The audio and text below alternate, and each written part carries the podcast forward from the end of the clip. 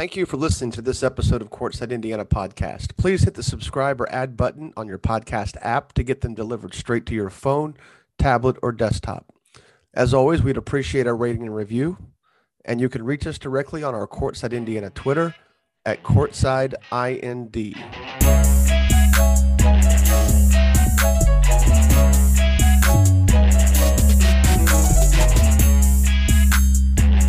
Welcome to episode 100 Courtside Indiana podcast. 100 episodes. I don't know when Zach and I started this. I, I think we planned on planned on doing it for however long, um, but still 100 seems like wow. I didn't know that we would do that many. I don't.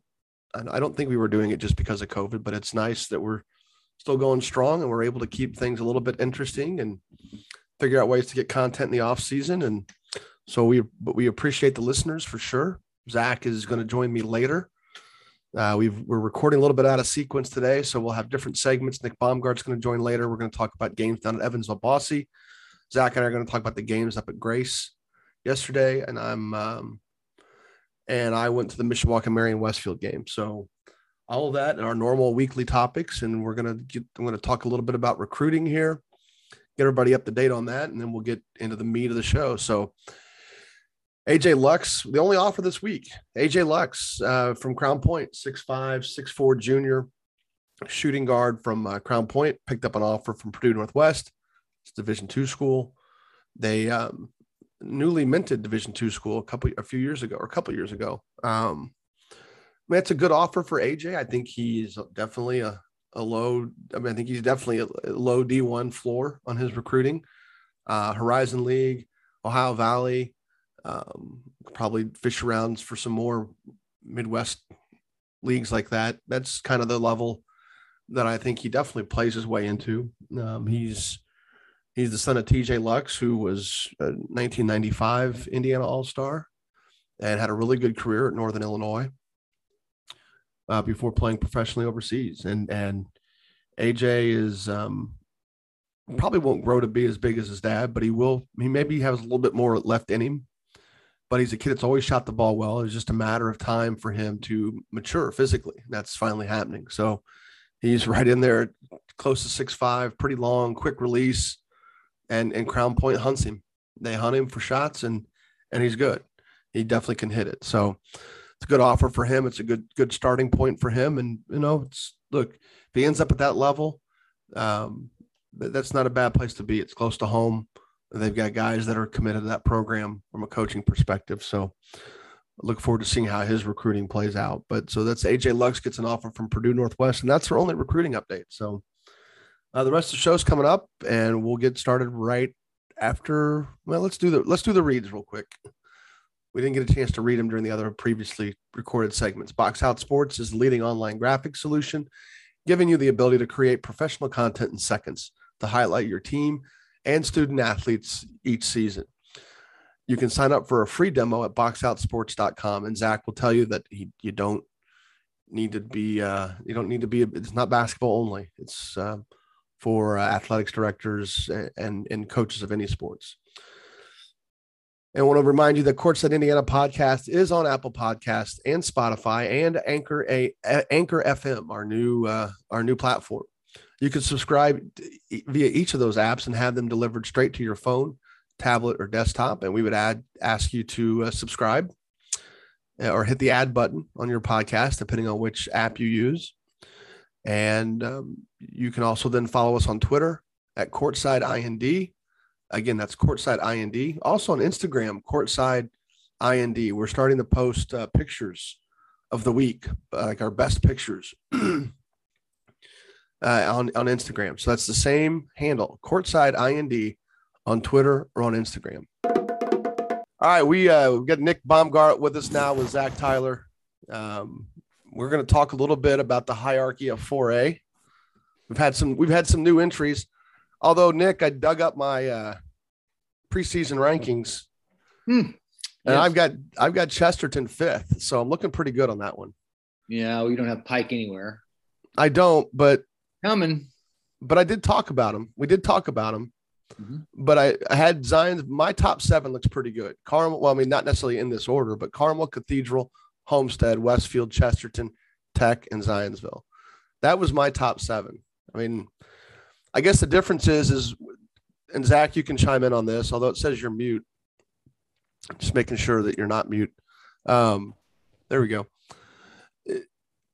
We all did we all kind of think that it was Carmel Cathedral Homestead in whatever order those three were, and then it was kind of other people just below them. Did we all agree with that, or did we? Was there an alternative view at the time? No, you're right. No, we were. I mean, I know Nick and I had the same top three. Zach, you didn't do the preview stuff. Yeah, it's just, yeah, it's so hard for me because I'm not as familiar with teams south of US 30, Kokomo or US 30 in Plymouth. Yeah, so I'm kidding. Yeah, you do dip down to Kokomo every now and then. Are you Yeah, coming I down do. for that event next week yeah, I hope to. or the week at whenever that is? Uh, yeah, the next is next the week after. Yeah. Kokomo's a lot better. Yeah, they're they're well, they've got they've got Fiore. Yeah. We've not really talked about yet, but we'll get we'll get to him someday. Um, but so what has happened is so the, the cool thing is, is that these teams are touching multiple places on this list. Like Westfield's played Homestead. Westfield will definitely play Carmel. Zionsville has already beaten Car or has already beaten Carmel. Um, they also beat um, uh, Fishers? who? No, just hold on a think off the top of my head now. Is it just the Carmel win? that Somebody thinking of. I mean, they're they're seven and zero, so it's not. Oh, they beat Westfield. Yeah. That's who. That's who it was. Yeah. They beat they beat Westfield. Chesterton now has beaten Homestead, and I'm not counting the out of state losses for Cathedral and Homestead. Um, Tech, who I had kind of knocked down a little bit on with losses to Brownsburg um, and Anderson. I mean, even Brownsburg coaches feel like they're a year away. Um, you know, not but but as tough as those guys are, they're Brownsburg's gonna they're gonna battle and keep games pretty tight. So Tech goes up to Brownsburg, gets beat. I think everybody thought that was sort of an upset. They go to Anderson and get beat. And I, it wasn't so much an upset as much as I thought that Tech would just be better at doing what Anderson likes to do, which is I thought in a game that was played fast, I thought Tech would thrive and be able to handle Anderson's pressure. I don't know how the game that game went, but and then we'll learn more about Anderson next week, the week after next, because on the 28th or 29th, they play Carmel. Hey, Jim. Yeah. Tech, Tech was nine for 37 from three in loss against Anderson. Yeah. against Anderson, so they didn't shoot the ball well. And it turned into it turned into fast breaks. Well, absolutely. Well, that's I mean, look, when you when you press, you you try to do two things. You try to either turn teams over, you try to make them take quick or bad shots. Now, in a day and age of quick threes being part of the game, um, th- that second part can sometimes backfire for the team that presses. I mean, Carmel is pretty famous for turning the other team's defense into their offense. And so that's why you'll see them play an occasional game. I remember one year they played Pike and scored, I don't know, like 80 some odd points um, because they ran with Pike. And they, they, they, what they did was they beat it on the back end. Um, you know, they, if, if Tech doesn't go nine for 37, they, they probably, they probably win that game. And that, that was a completely obvious statement. But, um, but so now we're adding teams to this mix. Do we, And I think I think that loss at Brownsburg really, honestly, uh, having faced Coach Lynch when he was at Mount Vernon, I mean, Yeah. never easy to ever like just all of his teams are, are good and, and tough and smart and he just has this he's such a good coach that he's worth points Well, and he's they're always going to be good defensively, and they're always they're always going to be able to control tempo unless you can turn them over. The things they've not had of late, or the things they've not had consistently there at Brownsburg, is just shooting. Um, and the the one the one really good year they had was was when they had Lucas Lucas's son. Um, uh, Jason Jason Lucas was part of the really good teams in the 90s, and his son could really shoot it. And he was uh, class of 20, 2020. I mean, you know, they, oh, I'm looking at Zionsville here. Shoot. I think it'd be easier to find, you know, some some shooters in Indiana. Like there's they're everywhere. So, Well- well, few here and there. you know, if if you know if um Luke Brown would have if Luke Brown would have stayed, he'd, he'd been a he'd have been a decent shooter. yeah, it was 20, 2020, the COVID year when they were 21 and 4. So they got robbed. They win their sectional and then we shut everything down. Mhm. That was the year they had Lucas, the senior, along with that, that strong group of juniors of obviously Pierce Thomas and they had Luke Lacey. Um, Malik part of that. M- Malik was definitely part of that. The big kid who's now at Marion, right? Um, Yeah. And um, you know, and they had their and Q uh, Quentin, uh, whose last name escapes me now, but really, really good defender, good, good secondary ball handler. I mean, that was their best year uh, for a couple years. I mean, Lynch has obviously had a lot of really good years there. Uh, he had a nice run there with with Darren Ringo and KJ Walton in that group, but had one really bad, kind of one really off year, and then the rest of it's been pretty solid. So, um, I'm not ready to throw Brownsburg in this mix yet, but because they've they've had their they've still had their struggles. That's why the loss beating Tech kind of surprised me. Um, But they're both they're both up and down. yeah, and I don't think anybody's so good. You know, Anderson gets beat by Noblesville, and really that's a game Noblesville just controls the whole time. I mean, not the whole time, but certainly they got once they got control, it was never kind of never doubt. That's been their last game. Their game with Muncie Central was postponed. Um, you know, so and and Tech's first three wins were against teams that aren't probably going to. Ch- well, two one at Lapel's a two A team. Newcastle's three A. Newcastle had a nice win this week. Um, Here's Newpal. the thing about throwing together teams like like Coach Turner did. I mean, it's great for you know, I mean, looks good on paper and everything, but it takes a while, you know. It does. You- and they, and they could be a very different coach more team. teams than I have been around. So you, I mean, They could be a very different team come come March. I mean, they're obviously they're good now. They beat Cathedral, so and not only they beat Cathedral, but they they kind of dominated from the jump. And I know Cathedral kind of clawed their way back into it, um, and would you know would savor a rematch in in the uh, city. I mean, how how hyped up is that game going to be? If the, if when they meet in the city tournament, I mean that's going to happen, right? they want that smoke. um, I'm sure they do. I'm just kidding. But yeah, no, it'll be great. Great game. And, uh, you know, I don't know how that game went last night. You know, I mean, so much of, well, reading Twitter, it was snowballed earlier, early. I mean, Tech was up by 19. I I think had my hands full, Jim. I'm sorry. do what? I had my hands full. Well, you were down at well, yeah, you were in Evansville, right? Great job, Zach. Also, sorry, I don't mean to. Oh, thank you. It was a long day. Yeah, it really kept me kept me in the loop. It was a long day last. It was a long day Good. last year. It was a good Yeah. day though. Did It's you get that great, yeah. pizza place? I didn't. Ah. All right, Zach. Who's your number one team right now? 'Cause Number I know you're team- getting ready. To, you're getting ready to roll out of here. Let's Man, it, get that thought. Nick and I will parse this and dissect it to death. in 4A, right? Yeah. Mhm. Okay. Uh, I mean, I feel like Zionsville there is there. They got to be, they got to be who the team is. Logan Imes is so tough. Yeah. You look at this list, and all these guys, all these teams are heavy guard play. I mean, even Penn has the three guards, uh, Carmel guards, Valpo guard, other than Jones, but Mason's there. Uh, Cathedral guards, Homestead guards. I, I don't, I'm not a big Bloomington South guru or anything, but I'm, looks like they're falling off, going four and three now. Were they overranked or ranked too high at the beginning? Do we think, or No, well, I don't. I don't care about the AP stuff. The AP stuff is coaches. Um, Ellen was five. yeah, coaches. Yeah, a lot of it. Well, and the, what they'll be different. They get CJ Gunn back. I mean, there's right? That's they're they're that they're on they're almost on par in terms of reputation. I mean, they could come out and still win sectional ten and challenge for state championship if if Gunn comes back and and, and plays and just carries them. So, That'd um, be a miracle.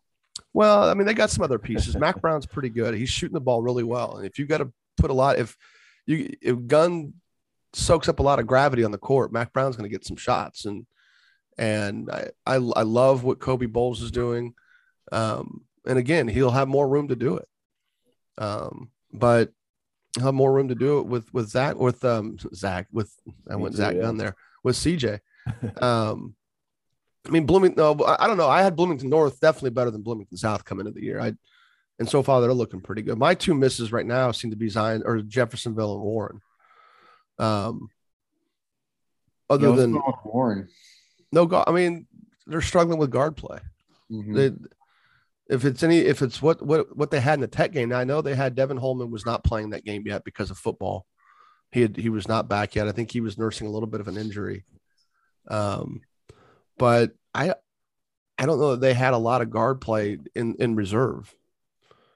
You know, two you know last year, you know Sean Black was able to step in into a much bigger role, and he was fabulous. You know, of course, Malik Stanley was really a three year, if not, if I don't remember if Malik started as a freshman or not, but I know he played varsity as a freshman. So they lost a ton of experience in the backcourt last year. And I don't know they had anybody in the wings basically ready to to come in and you know take over. And that's you know now Amari Ferguson looks so good there, wouldn't he? uh, well saying the way free agents go in Indianapolis these days. Well, he looked he'd look good at Pike. All I had to do was Metro. He looked good at Metro the other night when I watched. Well, sure, but all I had to do was stay at Pike, and you know that's all I had to do. I don't, you know, I don't know if Loudon leaving would have impacted or not or not. You know, Nah, I think he was Um, gone before the end of last year, wasn't he? uh, no, I don't think so. Okay. But I mean, good win last night by Warren against Tindley. So I mean, I know, you know, Tindley's, you know, Warren would have the size advantage that game, and and uh, Tindley obviously would pressure them, being you know almost probably the entire game. So it just you see Warren can handle that, and it's not like Warren has bad losses. I mean, they lost to Tech, they lost to Cathedral, they lost to Ben Davis, but they really weren't super competitive in any of those games. The Woodward school we're not, or the Woodward Ohio team were not considering. I don't know much about them. And their two wins are against That's homeschool too, yeah. and Tindley.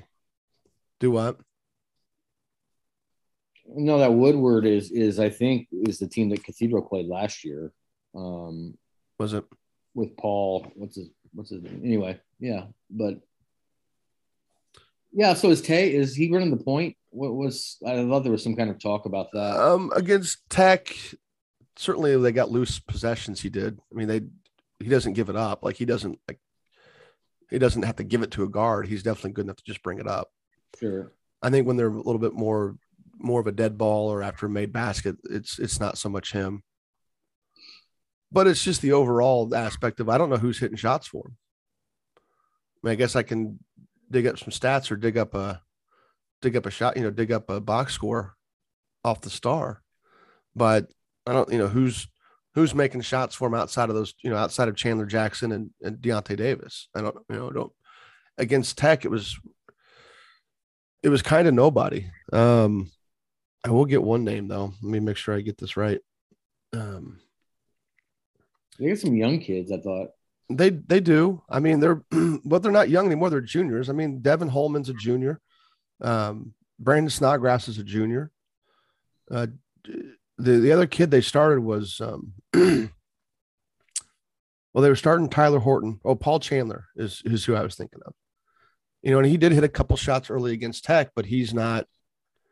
He wouldn't have been somebody that I would have thought would have been in that role or somebody who's going to do that consistently. And maybe I'm missing my mark on that, but but um, so Zach, your number one team is Zionsville. Yep. I got bounced The- too. They're the okay. la- One last thing, they're the they're the only team in this conversation that's undefeated. Well, Chesterton's undefeated. Who's your number two? Um, Ha! that's tough. Come on, then you can go. You Uh. can't leave until you tell me who your number two is. We're gonna hold you hostage from two two hours hold, away. Hold me hostage. Oh man. I'm not. No, I'm out of this. No, I'm not in this deal. Oh, thank you. I appreciate that. Nick's like, you can leave whatever you want. I'm like, I no. like charges. I'm I'm gonna I'm gonna keep Cathedral up there. Are you? I, okay. I think I think they got the firepower. I think they'll get stuff together. I think Cathedral. Yeah, I didn't have. To be honest, I didn't. I mean, Zionsville is to me the only one that's penetrated the top three, or the, in this case, the top four. Um, but I don't know. I'm gonna I'm gonna be curious to see how Anderson plays Carmel, how Valpo plays Carmel. That's Carmel's next two games, Valpo and Anderson. So, what Valpo still undefeated? Yeah. Anderson just has the one loss to Noblesville and the, and the, the good win against Tech. I hear Carson. Yeah, Valpo hasn't really played anybody, right? Uh, They played uh, Gary 21st Century. I guess that would be their best. That's Eh, that's a good win. I mean, that's that's a good win, but yeah. yeah. We do the hierarchy of one A. They're my new number one. I mean, I still think Tindley's. You think they're through- better than you think they're better than North Davies? If you would have seen them Tuesday night against Valpo. Yeah, I mean, I Well, think on maybe paper, I think so on paper they're better. They they they they guard differently now than they have. Game and played on paper, Jim. I know, but they they they guard they guard they differently now. they They, didn't last year they guard didn't guard good. anybody. They didn't guard anybody Tuesday either. Oh, they did. well, they That's- didn't guard any.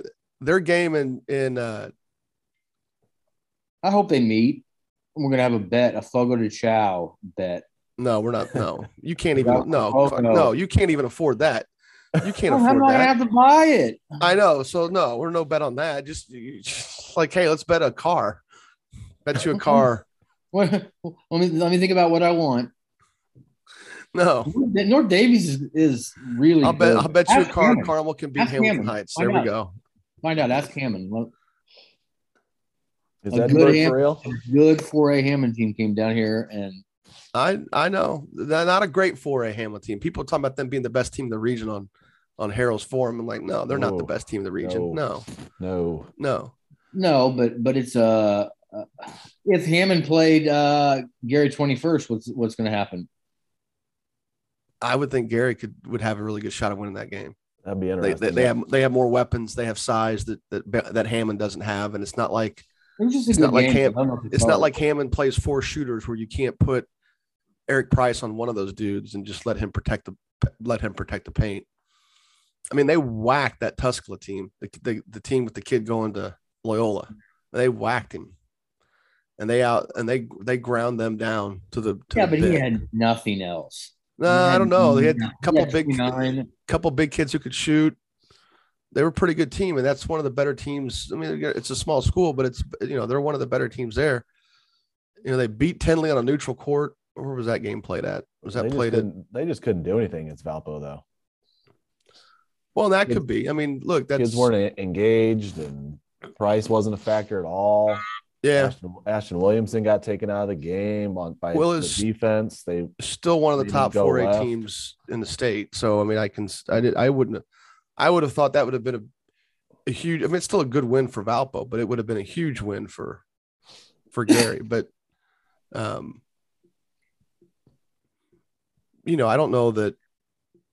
Yeah, I would still I would have Gary. I don't know. Let's stick to four A. Zach, you can leave. You're good. Gary, uh, side note, Gary twenty first plays Perry Meridian coming up here. Is that will that be a good one or no? Uh, I mean, that will that will go away toward determining how does Gary play when they're not if they're not engaged. I mean,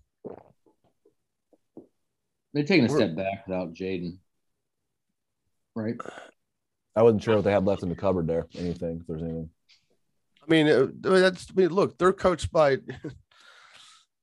you know, they're coached by Mark James. I mean, so Perry Meridian's always going to be solid. I mean, Perry Meridian's two and four, but they've got losses to Pike, Beech Grove, who's good, Mooresville's good this year.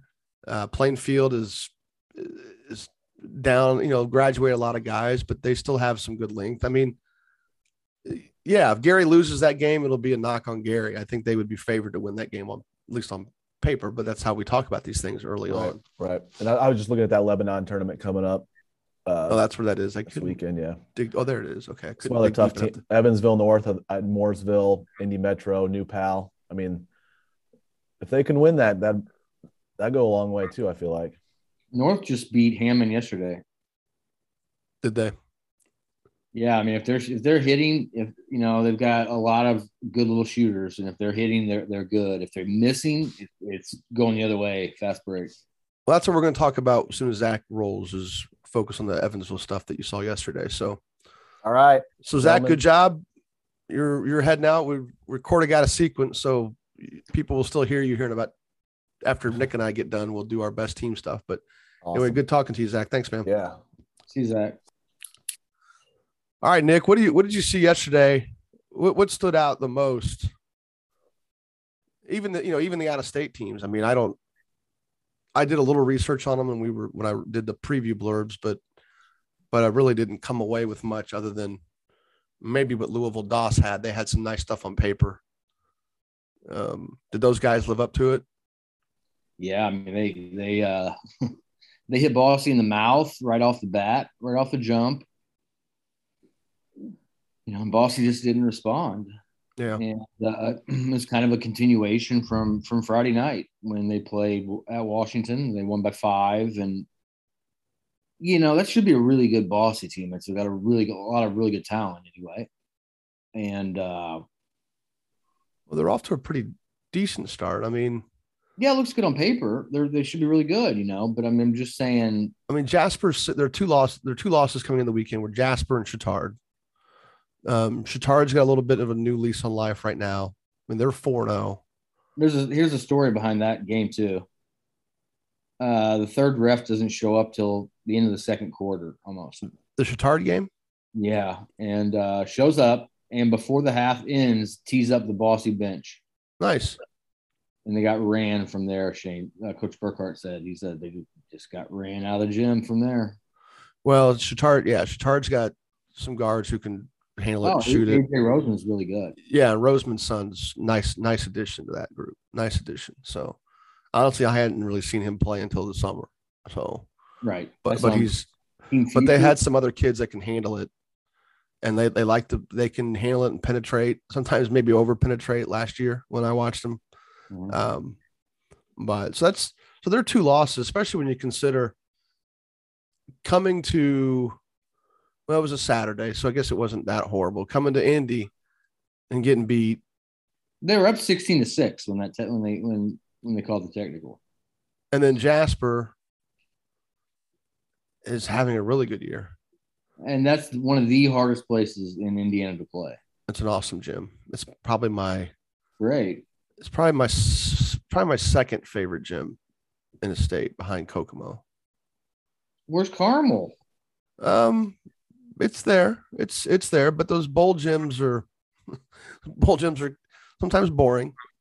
I'm with Carmel you. I like makes, start a bowl a bowl a gym company, construction company. Just start building bowls again. Let's go. I know they're they're impractical for practice. You just can't. We get you got you have to make part. You have to do what the, the Hatchet House did or what Southport did. You've got to you've got to gut out a portion of it and put in temporary, you know, retractable bleachers. I, I really don't know why Carmel hasn't done that. I mean, because the model is there. Southport's done it. Washington's done it. Um, I don't know if either one. I'm, I'm assuming both those were originally full full bowls. Um, maybe and maybe not. I don't know. But but um, yeah, they're they're pretty impractical for practice. So, and it's a lot tighter in there than it is say, like at Southridge or Connersville, where the bleachers are a little bit further back. Same with Newcastle. The the bleachers are farther away from the floor. So that's the only pet peeve from a fan perspective. It's definitely not a pet peeve. There's not a bad seat in Carmel's gym. So, um, um, but you know, so you know, with Bosse, they just got they got hit in the mouth, and and Louisville Doss is really good and big and and athletic. Uh, you know, kind of bigger a bigger version of Bosse, really. Really, yeah. And, and so you know, it, I say maybe they looked intimidated, but they just, you know, they just looked a little, a little off. Uh, you know, shot selection, turnovers at times kind of snuck up on them. You know, they they they climbed back in it. They they were within eight. Uh, I think they got within six at one point, but you know, you it's tough when you get yourself down in a hole early, and they they were down. I want to say they gave up uh, what 32 points in the first quarter. Yeah, Bosse 30, did. 32-16 was the score at the end of the first quarter. So you know it was just not a good first quarter. And um, what what was the best game down there? Oh, the best game was was was Hammond. Uh, well, you have you have both Hammond North went into overtime. Okay. Um, Matthew Bunnell. Um, That's Scott's son. Scott's son hit a big okay. three at the end of Good. end of regulation, uh, tied it. I mean, he is on fire right now, Jim. He is just he is on fire. He's just stroking it. Uh, so that was a really good game. That was a great game and uh, North ended up pulling it out. Harrison Gary West Side was really good too. Um, you know, I didn't know much about Gary West Side, you know, without Jalen, but you know, it was a great game and went all the way to the all the way to the to the end. And uh, damn, Gary West Harrison's up.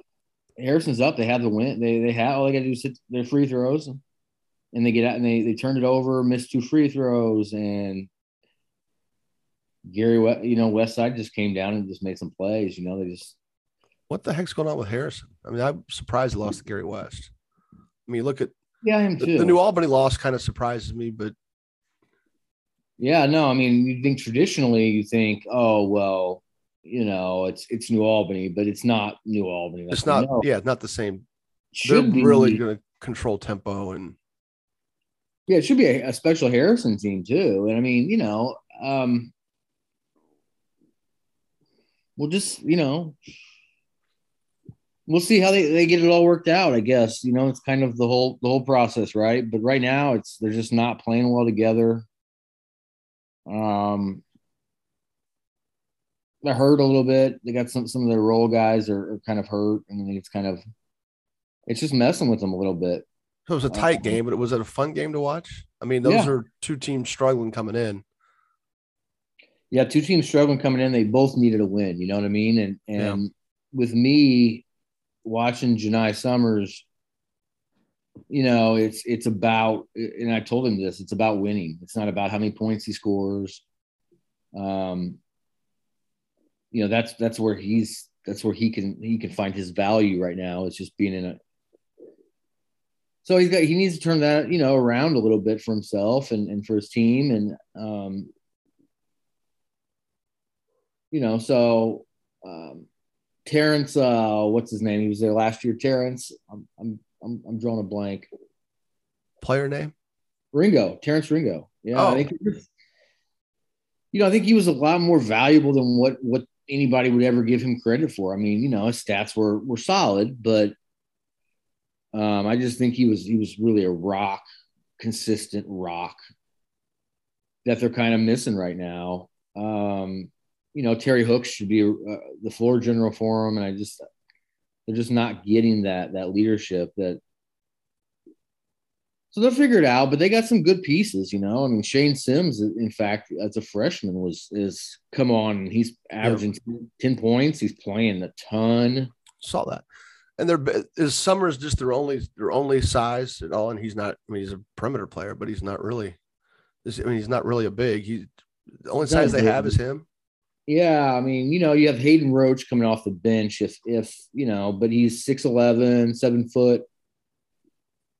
But he's just um not not there yet. All right, he's behind, you know. It's just just in his whole development stuff is just behind. So not really not really helping much. He didn't play at all against Castle, and Castle's got six nine Dylan Watson. So you know you thought you, maybe we saw him there in that game. Yeah, I thought Roach had developed to the point where he would be. He looked good this this fall, but you know, there's always a difference between fall league and and you know practice and uh, whatever. But um, yeah, you know, Harrison's interesting. You know, they lost to Floyd Central, lost to Floyd Central. Um, that was a game they should have won. You know, that was a neutral court game. I want to think, right? I mean, I'm not like making this up. Your face was like, huh? What? No, I'm. I was. I'm looking at something here real quick while you're Okay. talking. And then you know they also lost to South Spencer. Right. That that game. I mean, the way Not you talked bad- about South Spencer, that that game didn't necessarily surprise me though. No, no, no. I mean, no. South Spencer's really, really good. They they d up, and I mean, uh, Linton was another game that I saw yesterday at Bosse, and and Linton's going to have to go up against South Spencer to be able to get out of the South. Yeah. Not a given. I mean, Linton's I mean, really good. Don't we see that as sort of the? Who? I mean, don't we see that as sort of the regional final matchup? Is that how that plays out, or is That's what it looks like. You know, that's what it looks like. And, no? I didn't have South South Spencer in my top my top ten. Well, yeah, I but you didn't ask me. I would have told you, and you would have done it. Well, you didn't have. Well, hold on now, Bucko. You didn't have Chesterton in your top ten. no, but in I don't in- even in- think you had Zionsville. Yeah, I did. Stop did? it. Quit. There's somebody else you didn't have. The thing with The thing with uh, uh, Chesterton, You had Warren higher than I did, which that's fine. I mean, we that could go either way. Um, high And school's then- hard. You never know who who exactly they're they're stashing. yeah, no. Uh, I just question. In, in back- Munster. yeah, Munster's pretty pretty darn good. they are. Yeah, there's there's four four really good teams out of the region, and I think Hammond is part of that next group with 21st Century. Now, obviously, 21st Century is not 4A, but but um, to me, it's Valpo, Chesterton, and then Crown Point, Munster.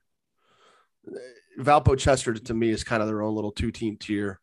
Crown Point, Munster is kind of their own little two team tier, and then Hammond Central and and um, that's tough to remember to say the Central part. Hammond Central and 21st Century is their own little two team tier.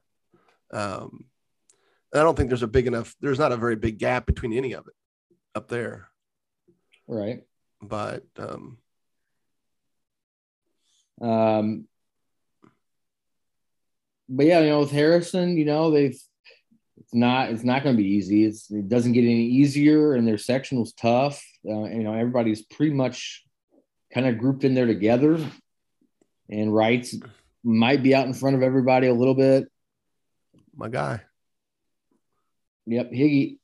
Hig, who was the best team? game- Huh? Yeah, They had a good. good game yesterday. They came back and they were able to beat uh, um, another uh, McCracken County, Kentucky. Yeah. I don't know anything about McCracken County, good. Kentucky. Yeah, no, they went to their Sweet 16 last Oh, year. okay, good.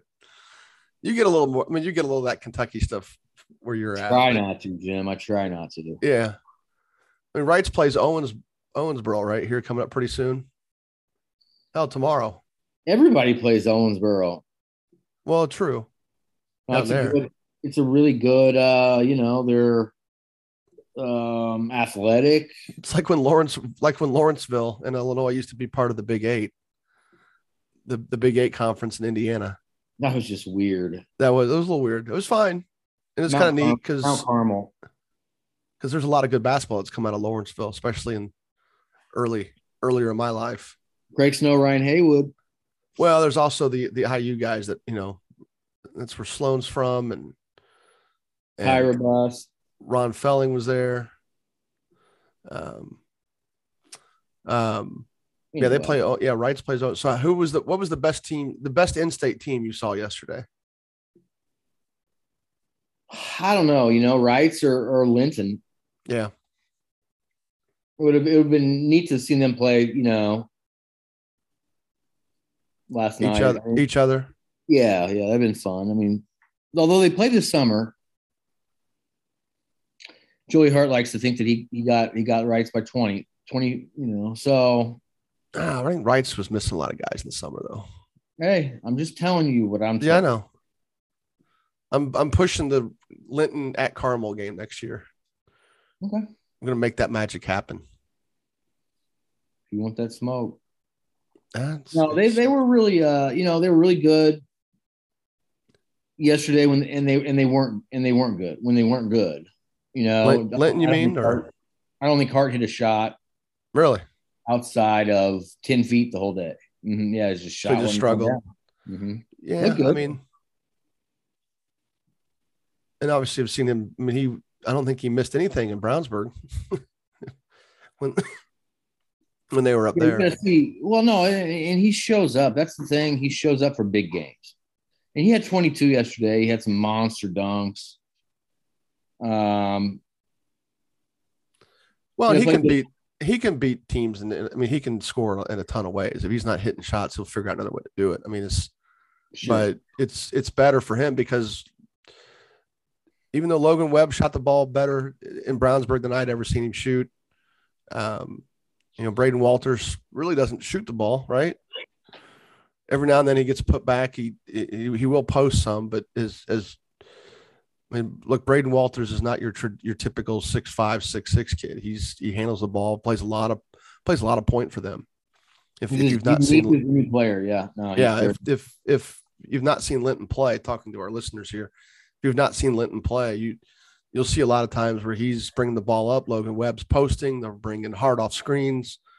Um, you know, Logan Webb, anybody that his his eye level down, he's posting, and he's very effective in there. And and I think what what gives them the space to do that is just Joey, the way Joey shoots the ball. So, um, yeah, they ba- they basically they took off from Attucks about the second quarter, and just anytime Attucks would try to make a run, they just would hit shots. It just was And so yesterday, you know, against Castle, who's, you know, they don't have their their high major talent or or their Isaiah Swopes or anything, you know, this year. well. What's talk about the Agner kid or Agner or however you Eigner, yeah, Agner. hmm Wes Eigner. Uh, I played against his dad, Jeremy Eigner. He's a year older than me, and the hardest played the hardest of any kid that I ever came across. Jim, you know, is like one of those kind of guys. Right. And so Wes has got that, but he's got a lot of skill too. Yeah. Um, all city wide receiver, uh, SR, you know, SIAC wide receiver at Castle. Is that So going to be his really- sport? Is that going to be what he plays in college? Probably just because his shot is is not. I don't- you know I don't know. He's he doesn't shoot the ball from the perimeter. Okay. Everything everything's Slash or post. five feet in. hmm Yeah, Okay. no, he's really good at it. Don't get me wrong. But that tends not to work so well, right? At the next level, is Yeah, it can get it gets Gotta be- scouted out. So so he hadn't shot it yet. So we don't know yet necessarily if if you know where the shot's at, but but as far as like motor effort, uh, he just he goes hard and and and he can score it really well around the basket. And you thought, uh, you know, you thought that that he would have a little trouble yesterday, and you know, I don't. He had 17 and he played really well. They're they're missing Castle's missing their point guard. He's hurt. He'll be back in in January, and okay. and they're just missing a um, a shooter. You know, I mean, like they have some guys. Donovan Cunningham can shoot the ball. Um, um, Caleb Niehaus can good little shooter. Braden Bishop's a good shooter, but but they just they don't look for it that much, and uh, it's tough. You know, Linton's Linton's got good size. Drew Smith's back now for Linton. Six two, six three. Just Oh, did he play? Did he play? Oh, he did. Yes. Hit a big three early. I mean, you know, it was uh 18 13 at the half. So, I mean, like that three was big by by Smith. Um, just tough. He's the toughest kid on the team, and, and he battled Dylan Watson, who's 6'9, 260. And He's Drew's, low, Drew's what six six one six two? maybe. You know, and, he, and he's built like a. Mm, I can't. You can say it. Brick shit house. A brick house. Yeah. There you go. No, I That's fine. You say it. That's all right. We're good. I don't want to be kicked off your podcast. No, we just no f no f bombs. No no f bombs. No GD. No nobody knows nothing that won't offend offend the masses. He's the best screener for Hart, too. That's the other thing, you know. He's so big. Joey, yeah, Joey had mentioned that they were they, they weren't fully sure when he would be back, and that he would um they weren't fully sure when he would be back, but they were they were definitely missing his toughness. Um, but they're they're undefeated, so it's it, you know they And they beat they, really good teams. Yeah, know? they did. They beat Park Heritage. They beat Crispus Attucks. Um, so they're you know they they're scheduling up, which is good. Castle is scheduling up. Um, the um, so who who was the best uh, just of the in-state kids? Who was the best player you saw? The best player, the best performance you saw. It doesn't have to be the best talent. Who had the best day individually? Um, you know, I thought Josiah Dunham had a good first half. Yeah. They played O'Fallon, Missouri. They were supposed to play Bowman, but yeah, but I, COVID. Shout out to Coach Burkhart for getting that info to me. It was it was nice. I didn't I couldn't find anything on O'Fallon except that they were eight zero. Oh. Um, tried to do oh yeah they're nine zero oh now. We tried to get a little bit. I was able to get some stuff on McCracken County, and I was able to get some stuff on Doss. Um, and anybody that reads our previews, the, the names that are there come out of our database. So the, the teams do too. I'm, I'm adding out of state teams as they play, but um, I'm not adding a bunch of out of state players to the database. So it doesn't, not for a one off, but um, so that's why you see some blank, some blank uh, spots on those previews. But but we we were able to talk about a little bit about them in the in the, the preview blurbs that that I write. So or that well, there's a couple of us that write them. So uh, um, Higgs, I thought Higgs was good. Good. You know, I mean, he's uh he's just Is one of the more interesting interesting players. You know, I don't know I don't know how exactly it he works in. I don't know I don't know what level yet or anything, but he's one of those kids that you really like to have on your team, you know? Like Yeah, he's he's works defensively. He can play with or without the basketball. I think he's going to get this summer. He's going to get a lot more point guard. We're sort of reshuffling how we use those the three point guards I have um, this year. But um, you trade one of them.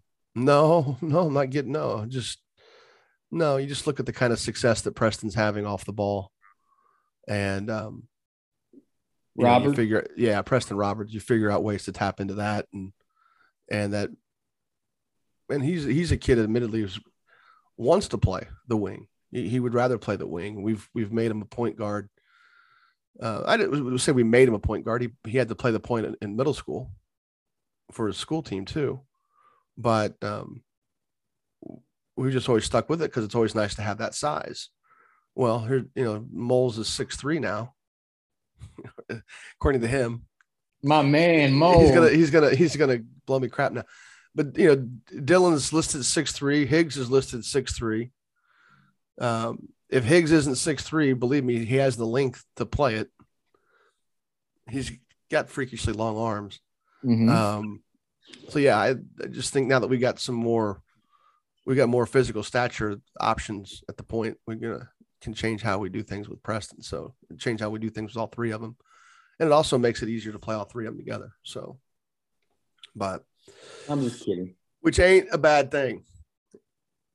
I'm really uh, looking. I'm really looking forward to the summer, but but we get through the school year first. But no, it's um. Are you going to help me put together the state tournament, AAU state tournament, where we get everybody? Nobody can run. Nobody can hide. I mean, we'll play. Get find a weekend. Makes play sense. your way we'll, out of the gym. We'll play, but you know, we obviously back when you played, the AAU state tournament was a thing.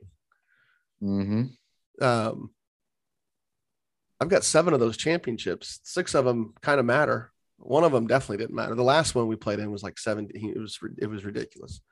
It's unfortunate too because I've always looked forward to it. But yeah, for those that don't that don't know, back in the back in the late 80s and 90s and really into the early 2000s, the state tournament was a two weekend event in June before the, the school coaches most fun, most fun thing I I ever did yeah, basketball. Really, it's it's fun, and and even the years I didn't coach in an age group, I would go watch. I mean, I would I would get hotels and a hotel room in Brownsburg just because I would want to get there at 9 a.m. to watch the first game, and the, the, last game always started at 9 p.m. And you just, I don't know, it just didn't make sense to drive back home and wake up early and come back the next day. So, and I have friends in Brownsburg, so it was nice to be able to spend some time with them and stay out late, not have to worry about driving back. But um, No, I yeah, I mean sure. You find out so much about people. You know what I mean? Like I just um avoiding well, the best then, players in the class. But anyway, see, back then too, we didn't have the the major facilities hosting events. So really, I mean, we we move part of our schedule around just because we don't want to play the same teams over and over and over. You know, back then, everybody was going different directions, and not as many teams traveled. You had more teams, but fewer teams traveled. Most teams played in state. Now you've got more. You've got maybe some fewer teams, although there's a lot of those like facility teams. I'm, I'm, I'm talking about actual teams that you know don't just show up and try out and end up getting put on a, some roster. Um, you have fewer recruited teams now, but but um, yeah, I mean, I I think it's sure anything like that. You let me know what the weekend would be, but at the same time, it's um, I think you'll get some you'll get some blowback because I think a lot of the teams have schedules that are somewhat scripted and don't don't have a lot of and those facility teams they they buy into a schedule and it's free you know after that so you to play or you don't i know. I'm you either run or you or you, or you stand and fight. We got a couple weekends still open so we'll see. But honestly i think that that the the loss of the aau factor right? And you know i mean i remember going to the the state or national aau tournaments and getting uh, uh they had the little brochure or the um, yeah program. agendas or whatever they'd hand out, and you had to go to like a you had to go to a class one, you know, for half hour, and they were, I mean, they were trying, right?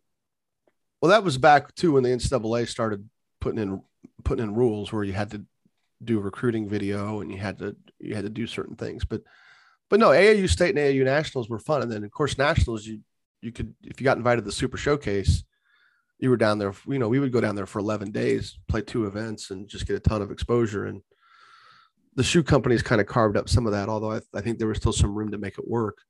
But um, it's what these, these facilities that cut the hole in that, especially for Indiana teams, because there's just two or three play two or three places we play now uh, when we stay in state, and there's there's really not much oxygen for anything else in state. All right, Nick, who's who's your number one team in 4A? We're we're kind of back on that topic now. Okay, Zionsville. Um, Is it that obvious? Yeah, I know.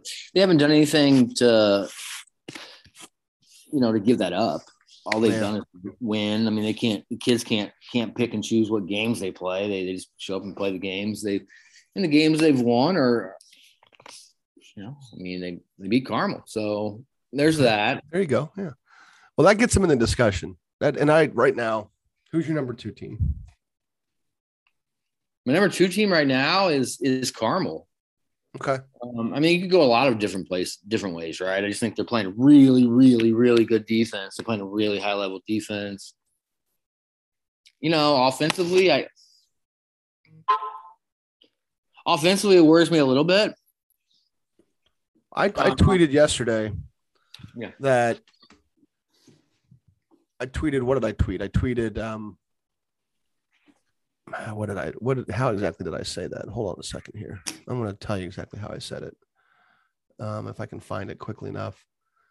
Basically, I left. Uh, let's see. I stated that, um,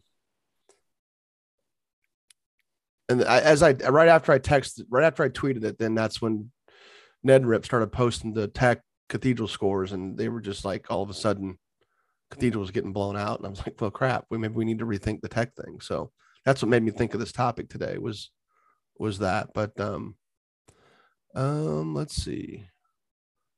Where was that? Where was that? Where was that? Oh my god.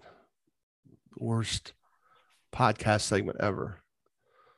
Um here we go. This was after chesterton beat Homestead. So I said this win propels Chesterton into the top group of teams Cathedral, Zionsville, Homestead, Chesterton, Carmel, and Westfield, with Carmel to me looking the most vulnerable. Um, and then I, you know, then boom, Tech goes out and starts thumping Cathedral. So that made me think this would be a good thing to discuss. And the, the Carmel thing, the, the scoring thing is is an issue. It's they've they've not, and look, a lot of it gets cured. Like they go out and they have a game where Pete doesn't have a great game statistically um, against um, who they play Friday night. Uh, gosh dang it! How do I not know that? They beat New Albany last night. They beat New Albany last night, and there was some sign. Oh, North Central. Mm-hmm. Yeah, I mean, yep. I mean, North Central is going to be able to put people on Pete to make things difficult for him. But then Orem goes out and scores twenty. They they don't need twenty a night from him, but they need twelve to fifteen a night from him, right? If he's mm-hmm. the D one guy we all think he is, and then Charlie Williams has got to be. I don't know if foul trouble was an issue this weekend or if if I, I, could see the Noblesville thing being kind of a matchup issue, or the North, North Central thing kind of being a matchup issue. Um, because Carmel can still go quote small while still being big or bigger. Um, but he's got to start producing uh, on a more consistent level. Um, you know, in the, in the three games I've seen, he's gotten in foul trouble. Now that's, you know, that's that can happen, and that's how he started last year. And then by by the middle of January, he was cooking. And that's, you know, you start seeing that with obviously then at that point, the third piece was Waddell. They were, they were going to be a tough out no matter what, but they don't, they haven't developed that, that three or four player core yet of guy. They, they have too many lineups where they have guys who don't look to shoot and, and a couple who don't really show a lot of really consistent range unless they're just really, really wide open. So, um, to me, they're the most vulnerable that bunch.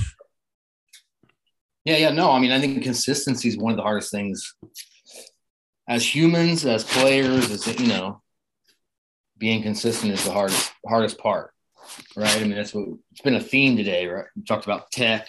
Yeah, and their their next two games are gonna are gonna tell them a lot. They play Valpo, who plays a lot like they do.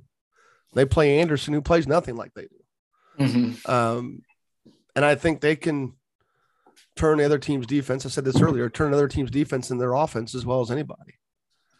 You know, but they also have to have shot makers on the floor. Um, well, and guys hitting shots too. So, yeah, I mean, Orm's got to be consistent. I mean, he doesn't have to be 20, like you said, but yeah, he's got to be 15. I mean, that's well, he's just got to be aggressive. He looked really good in the second half against Noblesville. He looked really good. Well, he's he got to keep shooting, even if yeah. he if he misses some shots, he's got to keep shooting. Like, well, and just with his length, he can do so much. He can do so much, you know, in, in traffic. He still, he still can get knocked a little bit physically, and he's just got such a high center of gravity. You know, and he's he's just got to get stronger, but that that comes with time. I mean, when you go down and you when you start naming off, you know, the roster there at Carmel, you know, Spencer White, Jared Bonds. You know, White had a really good game yesterday, it looks like. You know, that was nice to see him come out and hit shots. And Bonds was really good against against Noblesville, although he did most of his damage uh, kind of late. I mean, but it was still nice plays, and he's not really scored since. But but it was still he still showed that look when he's aggressive and he's driving, and a lot of this is just being willing to to get paint touches you know, these guys, you know, Orem especially has got to think every now and then I just got to go get get a bucket or get fouled. Pete Pete has developed into that. That was something that Pete had to learn how to do last year. Um, get a bucket or get fouled. One of those two things. And and Orm could be that kind of a kid. And so just wait for that to happen. I don't, you know, I didn't see either game this weekend. I'm definitely going to beat their next two games. Um, but and then they've got a murderer's row of games coming up: New Albany or the Valpo, Anderson, Center Grove, Westfield, Cathedral, Pike, Browns. I mean, it just doesn't get easy. There's, there's no easy games on this. There's not one. I just look at one, which I love because none of this matters. They could not lose win any of these games and still win a sectional and win a state championship. Well, that's the thing about Osborne's record. I mean, it's it's incredible. Yeah, I mean, all these teams could do that, obviously, because you don't have to. All you got to do to play in the state tournament is fill out your paperwork. That's it. So I mean, there's that's literally they literally have paperwork they have to fill out. so, but I mean, um, you know, Osborne's record's incredible, and it's easy for people to say, "Oh, well, you know," like, but like, sit down, look at each individual. Oh, yeah. No free passes, not not, not one free pass. Many, especially this year. Last year there were a couple, couple games. Yeah, you figure, yeah, they're gonna win. This year, None. No. I mean, maybe Center Grove, but Okay. but uh, you know, I'm going to regret saying that now. But I mean, I think Center Grove probably feels like they're a year away from being, you know, another team like that. Mm-hmm. Um, and they don't have the big star like they've been able, like the you know the one guy they've been able to have for, especially with Trace. But And you need and you need a star and at those schools like that. Where, in big moments, yeah. I guess the one thing that's with Carmel, and I'm sure Valpo's the same way, um,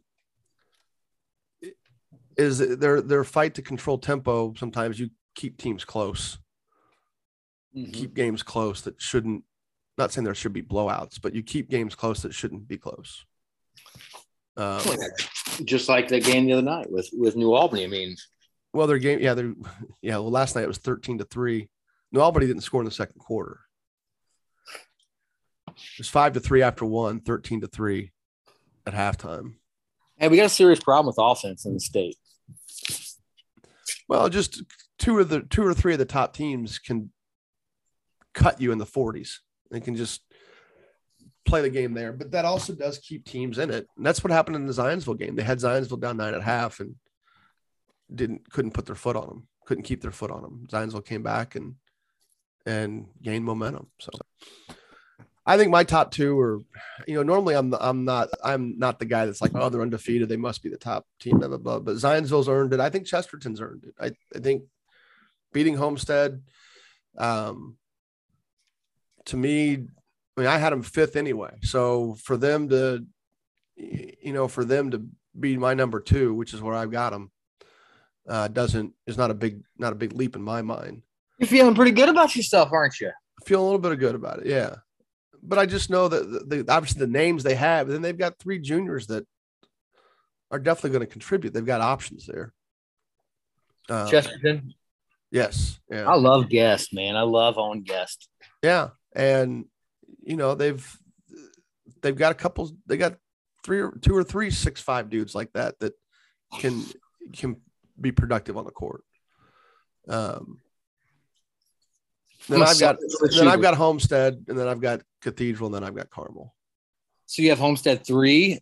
Yep, Cathedral four, Carmel five, and then, um, I mean, I mean, I guess I'm gonna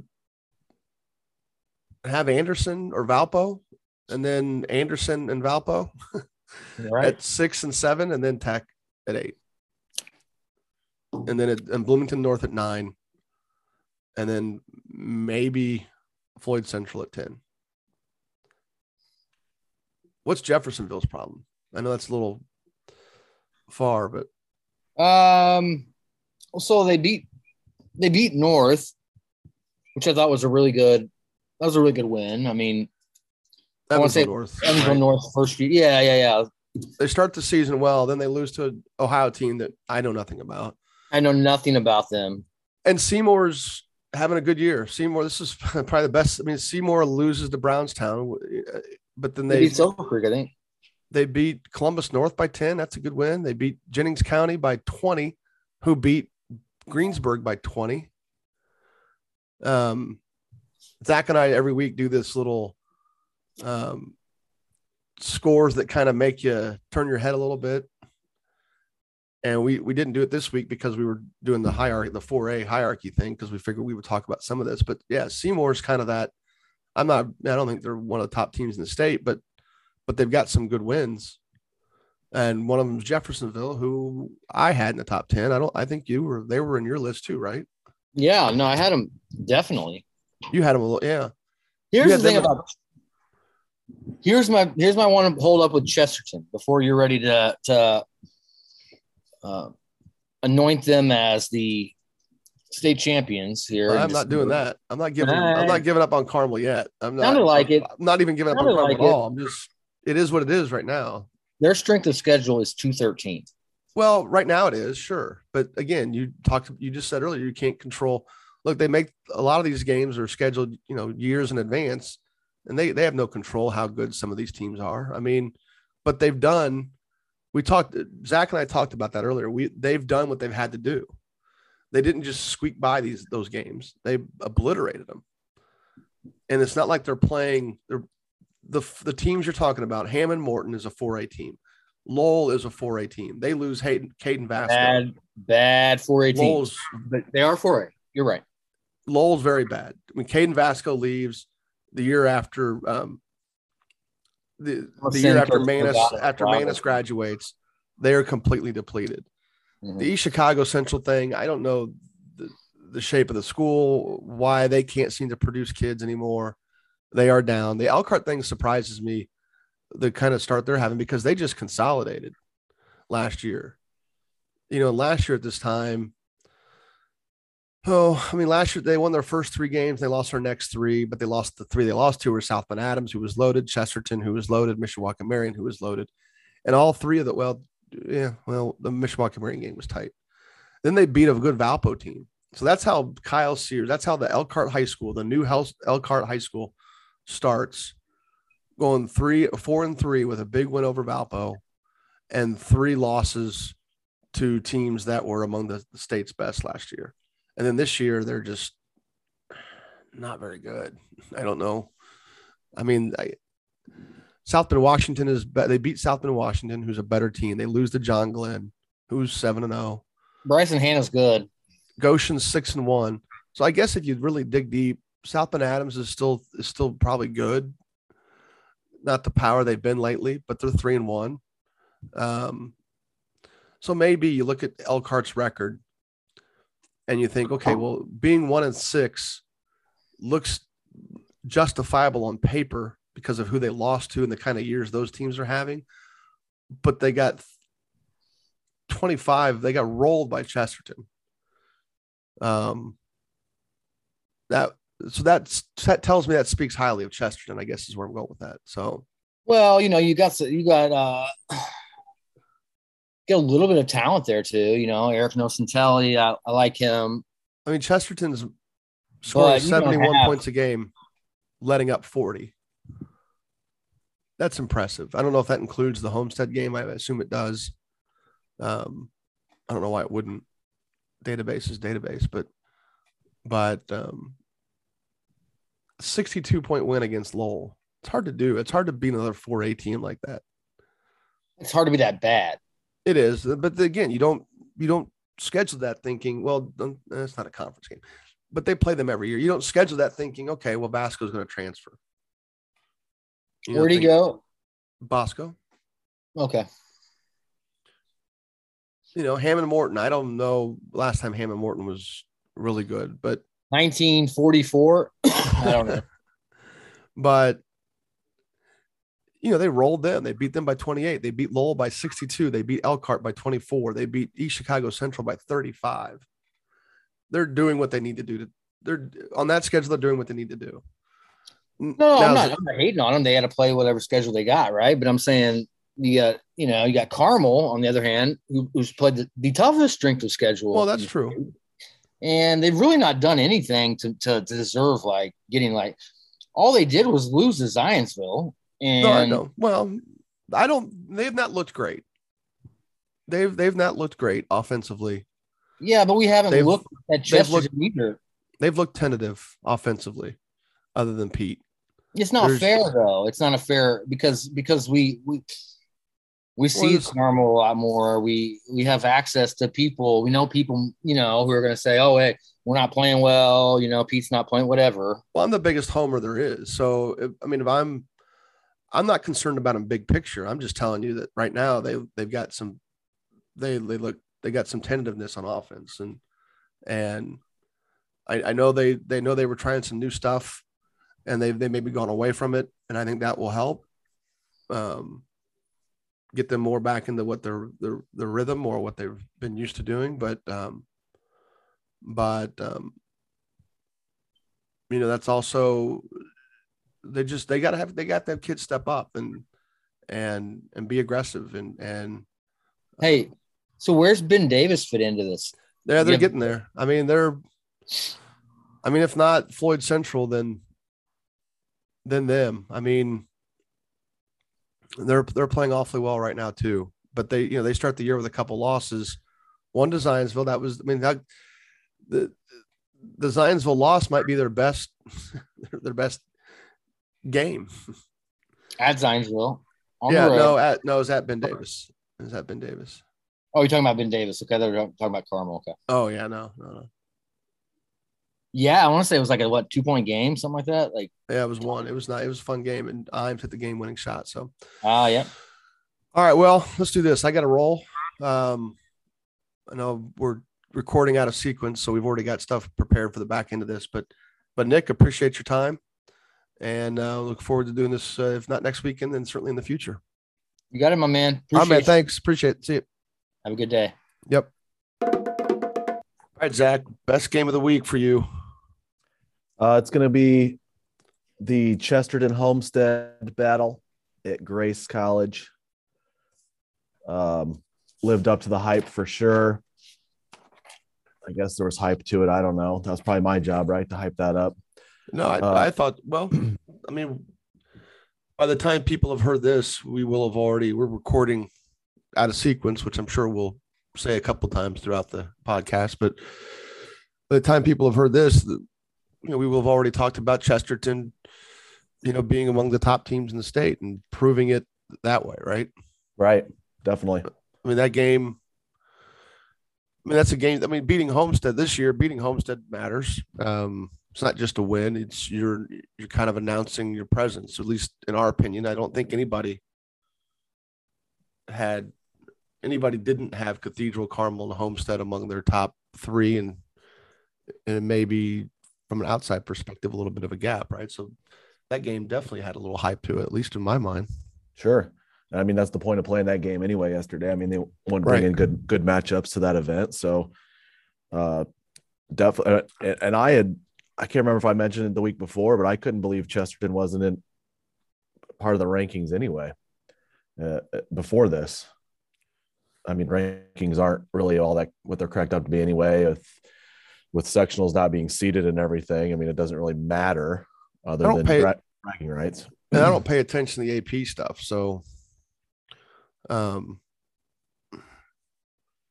but no, I thought for sure that they were. I'm, I'm trying to think where I had Chesterton the beginning of the year. I could go back and look now. I'm not sure I'm going to be able to find that. Um,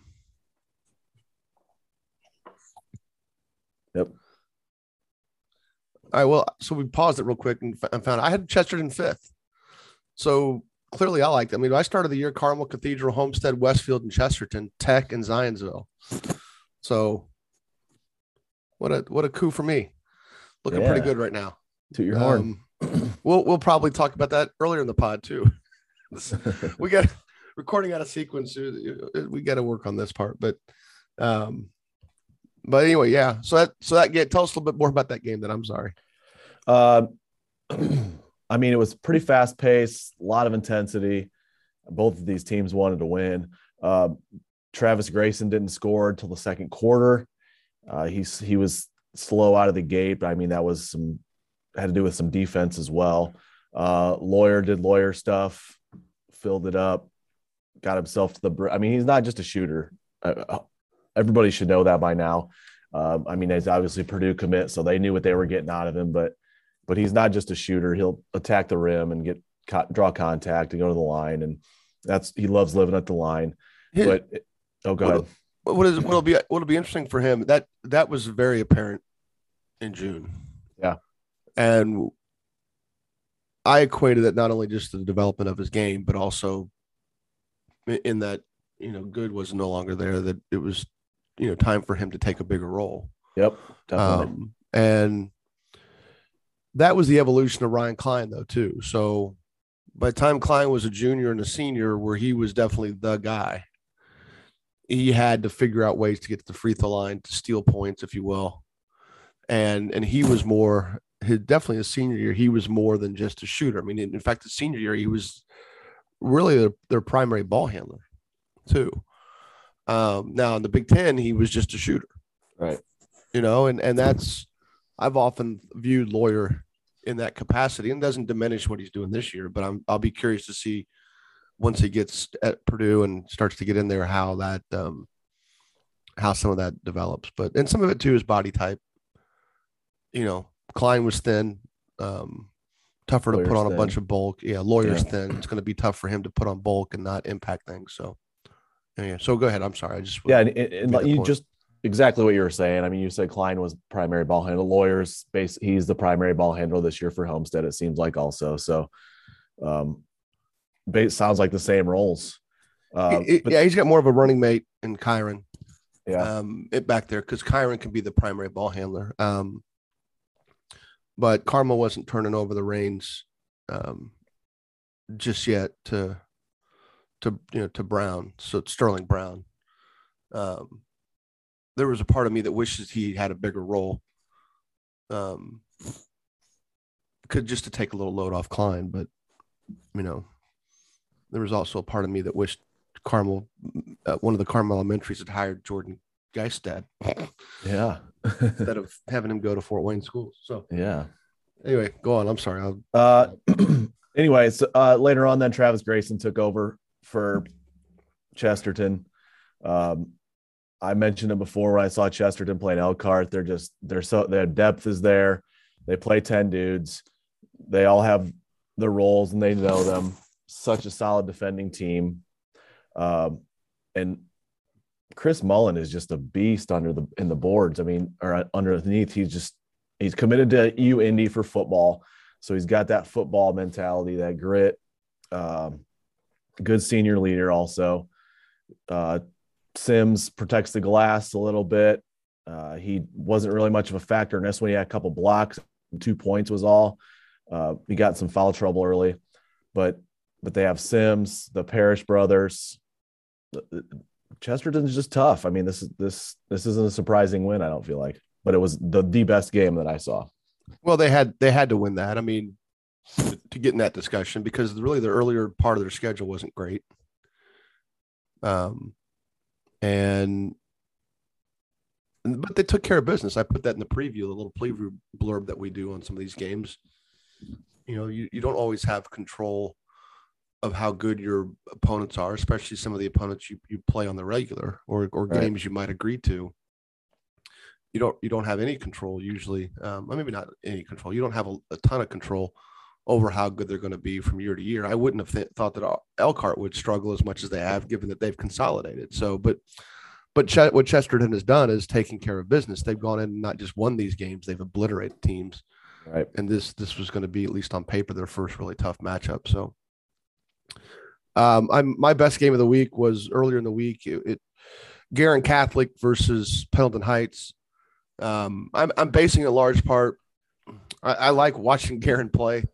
Bobby Allen does a great job. Um, again, that's a a preference of style. He's a motion guy, um, so I like watching them execute. Uh, it was and and also the the the, the idea that the best game. It was the tightest game of the week. Um, it went it went to overtime. There was a lot of shot making in the second half or, or in the fourth quarter. Um, you know, especially among Jamison Dur- Dunham from uh, Pendleton, who's Kellen's little brother. He might be the last of the Dunhams. I'm not sure. There's there's just been a gaggle of them. I don't I think there's been four of them, maybe five. I can't remember, but he might be the last. And if they all go back to Pendleton and have kids, and we're going to see a run of them here pretty soon. So, um, but he was fantastic in the fourth quarter. Will Grissom was fantastic in the fourth quarter for Guerin. Uh, Lucas Parker, who's a transfer from Carmel, hit a couple of big shots in the fourth quarter. Um, you know, and, and Pendleton, and I'm going to forget I'm going to forget a couple of their kids' names, but um, I'll get a little deeper into one of them later. But but there was some shot making, um, a lot of shot making going on down the stretch, and it was a fun game. It was a tight game. Uh, Guerin Catholic um, hit a hit a big shot to to tie it. Um, it was a Lucas Parker hit a three to to tie it, and um, game ends up going to overtime. And then at the end of it, Pendleton Heights kind of pulled it out and and made it, you know, it was kind of a two possession game most of overtime. So that was my that was my game of the week. Who was your who was the best team you saw this week? I mean, I'm stick. Check yeah, Chesterton. Yeah, sticking with that same game in Chesterton, and uh, just since I've seen them twice now, they they're consistent, and they get it done.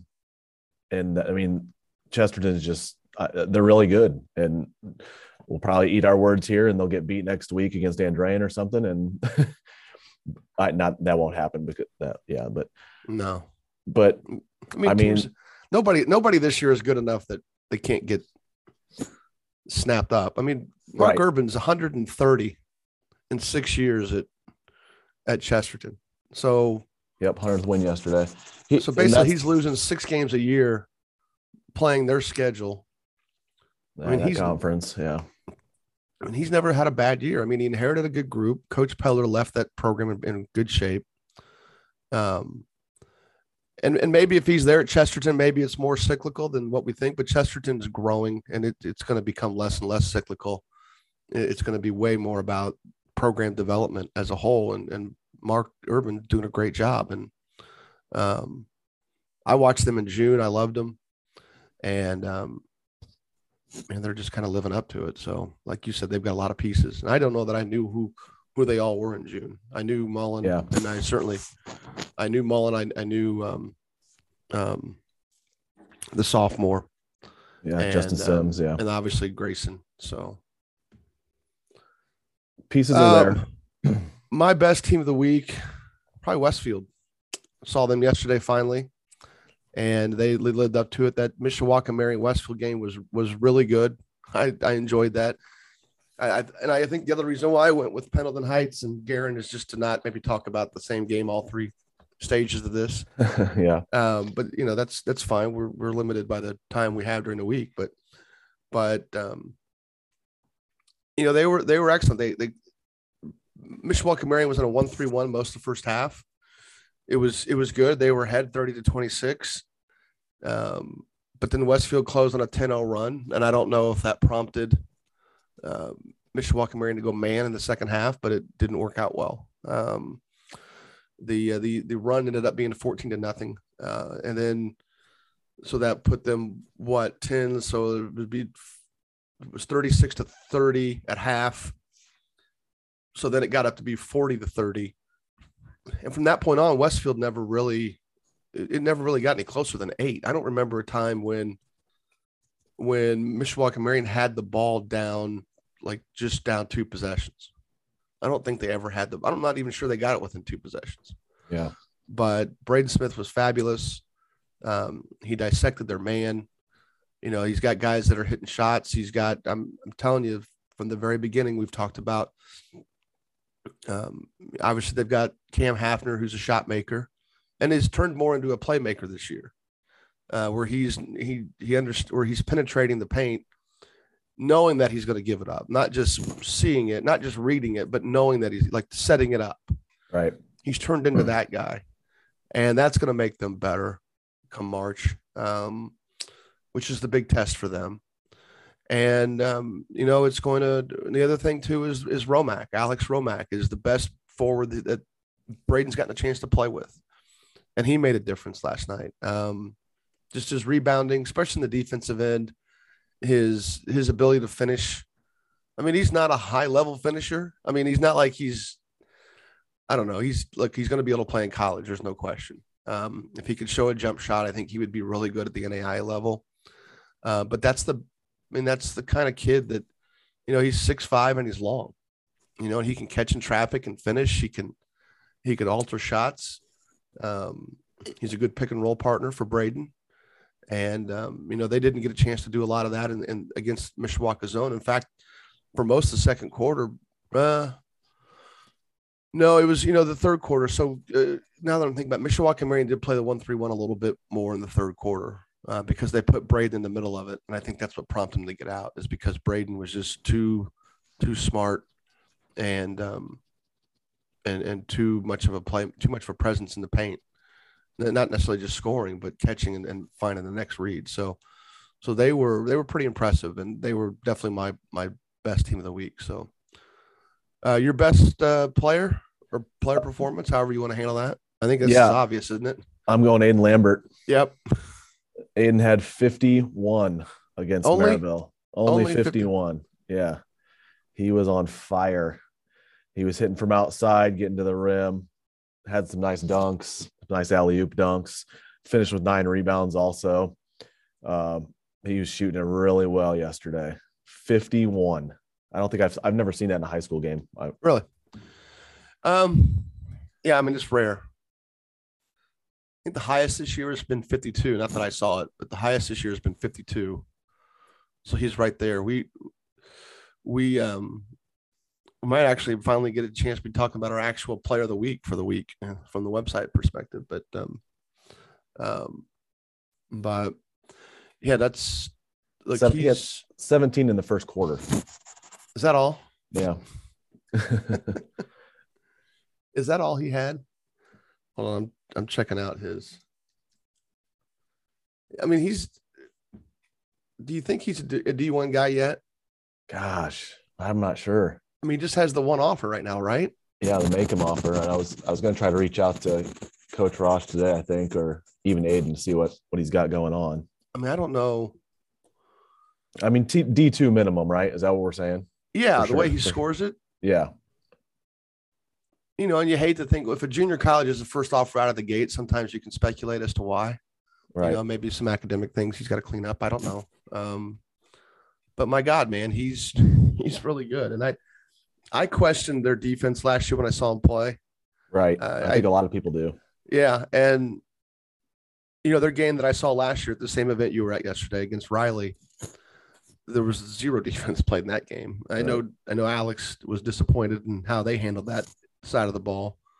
Um, but it was fun watching Jenkins and, and Lambert go at um, Blake Blake Wesley. Blake Wesley, yeah. yeah. That, and that was probably one of the more that was probably one of the funnest games I saw last year. Um, but um, no, it was. I, I knew you were going to go with Lambert. It wasn't too difficult. So, um, yeah, I, I would like to watch him before I before I you know get too deep into figuring out what level he is. But what do you think? Do you think he is a D one guy? It's a tough call. I mean, I, I feel like he, gotta, if the offense is there, right. Eh, he's not bad on defense though either, and he rebounds his position. I mean, I don't size. What he's six two, six one, six three is what he's listed as. So six two probably right. Yeah. I mean, high motor kid. He he works at it. I feel like, and I don't know. I I think D D one's there. He could be really good at D two though. I mean, right? He could dominate the D two level. Well, yeah, and I, I think, yeah, I mean, I, I think that's the the question is is just from what we've seen defensively. Um, that would be the only thing. So, right. Um, hold on a second. Nick is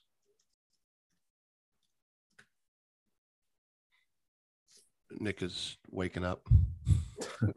recording at eight eight thirty in the morning on Sunday. It's actually seven thirty. Seven thirty, yeah. Where where Nick is. So hopefully he'll roll in here. He wasn't necessarily scheduled to be with us during this session, but we may get him in here and figure it out. But uh, my my best player of the week, uh, Braden Smith, is his performance against Mishawaka Maryland. I have no clue what his overall stats were, but he was when they were throwing, they threw an alley oop to him. They they were. Um, he was obviously the, the, the the playmaker that he normally is. He was he, you know, he didn't shoot the ball from the three point line very well in the first half, but he hit a couple in the second half. And I, I love the part of his game that gets under that gets understated a little bit is just how instinctful he is um, when he may not have the best shot. I can't tell you how many how many times um, he had the ball kicked out to him, and probably by Hafner, where he would plus one it to the next guy. You know, versus, um, I mean, clearly he would have been open enough to either shoot it or drive the closeout, but the plus one was probably the, the best play and how many times he makes that pass. And if he's not the only one out there making plays for them off the dribble, that that changes the dynamic of of who they can be. And that's I think that's a testament to Hafner. Also, Trey Buchanan uh, is also a kid that um, is able to, to penetrate, get downhill a little bit, and find people. Um, but um, there was an incident in the game where he missed he missed Braden, and Braden kind of jumped him a little bit, in a good in a good way. Right, right. You know, Braden Braden went baseline, hit Buchanan on the drift on the drift pass. Buchanan centered the ball with the dribble. He was attacking the middle, and Braden came up behind him, and and the guy that was sort of in charge of Braden at that point had left him, had kind of let him go, and so Braden would have been right open in the corner. All Trey had to do was go one dribble away from the corner and then back to Braden for a shot, and I, you know Braden was calling for. I think I don't know that he was reading that the defense. I don't know if he would figure out the defense wouldn't follow him if that was just his last, you know, his split second read. But he jumped Trey pretty good, and then the, they still scored. But uh, did they still score? There was a timeout. I don't know. I can't remember if they still scored that possession or not. But then during the timeout, Braden went over and kind of, you know, dapped him up a little bit and told him, you know, don't worry about it. Just look for me you know, and he handled it really well. It wasn't like he was riding his teammate, but but you know, showed a little leadership there. There, you know, that's something that that a lot of kids have to learn is um, sometimes that that best pass is just one dribble away and right back at it, especially when teams are in a zone because the zones react to the ball so much. So, but no, Braden was was fantastic and and um, I mean he's just a load. He's I, I kept thinking that um, as quickly as he uh, ended his recruiting that he would have he would have had some more high majors if he would have hung into it. But man, you know, Purdue checks all the boxes. You just go ahead and do it. I mean, no reason right. not to. Right. But he would have had more. Um, and Archie Miller never wanted to recruit him. So I don't know. That was from an IU fan perspective. That's a little disappointing. Braden's going to be really good at Purdue. So all right, man. Any any young guys, freshmen, sophomores that again, I think we're tabbing this as guys, especially from the, the freshmen's part's easy. It's guys uh, that are maybe on varsity. Sophomores, I think we're sort of gauging it more into who's making a bigger impact this year.